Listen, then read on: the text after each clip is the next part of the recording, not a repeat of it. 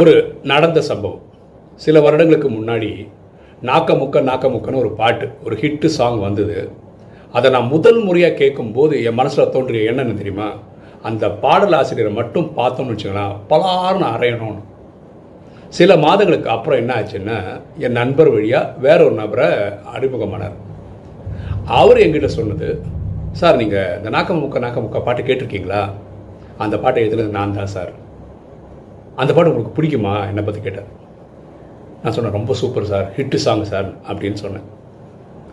நம்ம எண்ணத்தால் கூட ஒருத்தரை காயப்படுத்தக்கூடாது ஆனால் எண்ணத்திலேயே தப்பாக எண்ணம் வந்துச்சுன்னு வச்சுக்கோங்களேன் கண்டிப்பாக சொல்லிலையும் செயலிலையும் நம்ம யாரையும் காயப்படுத்தவே கூடாது.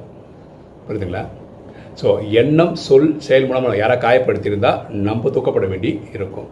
ஏன்னா எண்ணம் போல் வாழ்வு.